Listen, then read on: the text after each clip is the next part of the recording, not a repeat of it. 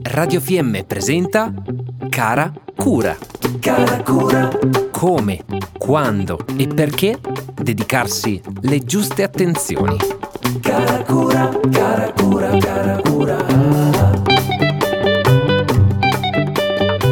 Benvenuti, sono Elena Bottazzi, specializzata in nutrizione, allenamenti e medicina integrativa. Il termine vegano è stato coniato nel 1944 e significa un modo di vivere che cerca di escludere per quanto possibile tutte le forme di sfruttamento e crudeltà verso gli animali per il cibo, l'abbigliamento, per altri scopi e quindi promuove lo sviluppo e l'utilizzo di alternative senza animali per il bene degli esseri umani, degli animali e anche dell'ambiente. A livello dietetico poi indica la pratica di esclusione di tutti i prodotti derivati, tutto in parte, dagli animali. Ecco spiegato l'argomento di cui parleremo oggi. Si usa sia la parola veganesimo sia veganismo, ma quest'ultima è forse meglio evitarla perché gli ismi di solito sono tutti un po' troppo estremi. Vegano ormai è una parola quasi di moda, come se si fosse creato un filone, un movimento di persone che portano avanti certi modi di mangiare, vestirsi, comportarsi, che forse non vengono sempre compresi da chi normalmente consuma cibi che derivano da animali e non ha particolari accortezze per quanto riguarda tutto ciò che sono gli esseri viventi diversi dall'uomo. Con questo non si vuol certo dire che chi non ha comportamenti vegani non rispetti l'ambiente o gli animali o non si comporti bene. Solo come abbiamo sentito, vegano significa anche un modo di vivere, una filosofia, un pensiero che in pratica non include prodotti di derivazione animale. Vediamo con qualche esempio che cosa significa e gli eventuali vantaggi che può portare. Partiamo dai cereali. Una buona pratica sarebbe prendere farine direttamente dai mulini oppure avere modo di macinare anche in casa i cereali in modo autonomo. Così i cereali che si consumano contengono tutte le parti importanti, che invece vengono perse se si acquistano farine molto lavorate e prodotti pronti. Per esempio, poter tornare a fare il pane in casa così come altri prodotti da forno o assicurarsi che il forno dove andiamo abbia prodotti a chilometro zero e freschi è già un buon inizio.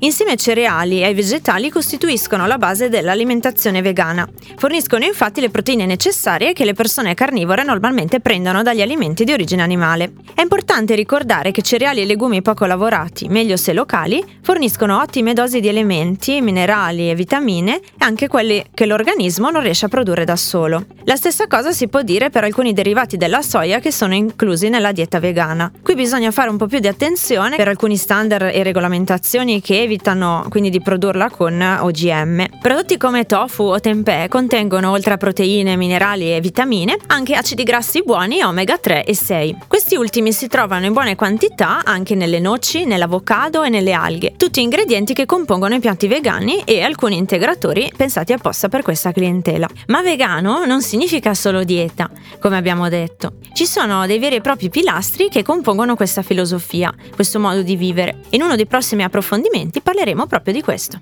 Per consigli e consulenze personalizzate su nutrizione, consulenze benessere come personal trainer, contattatemi sul profilo Instagram Chiedi Come o via Radio FM. Per oggi è tutto, appuntamento a una delle prossime puntate. Abbiamo trasmesso Cara Cura. Cara Cura. Come, quando e perché dedicarsi le giuste attenzioni. Cara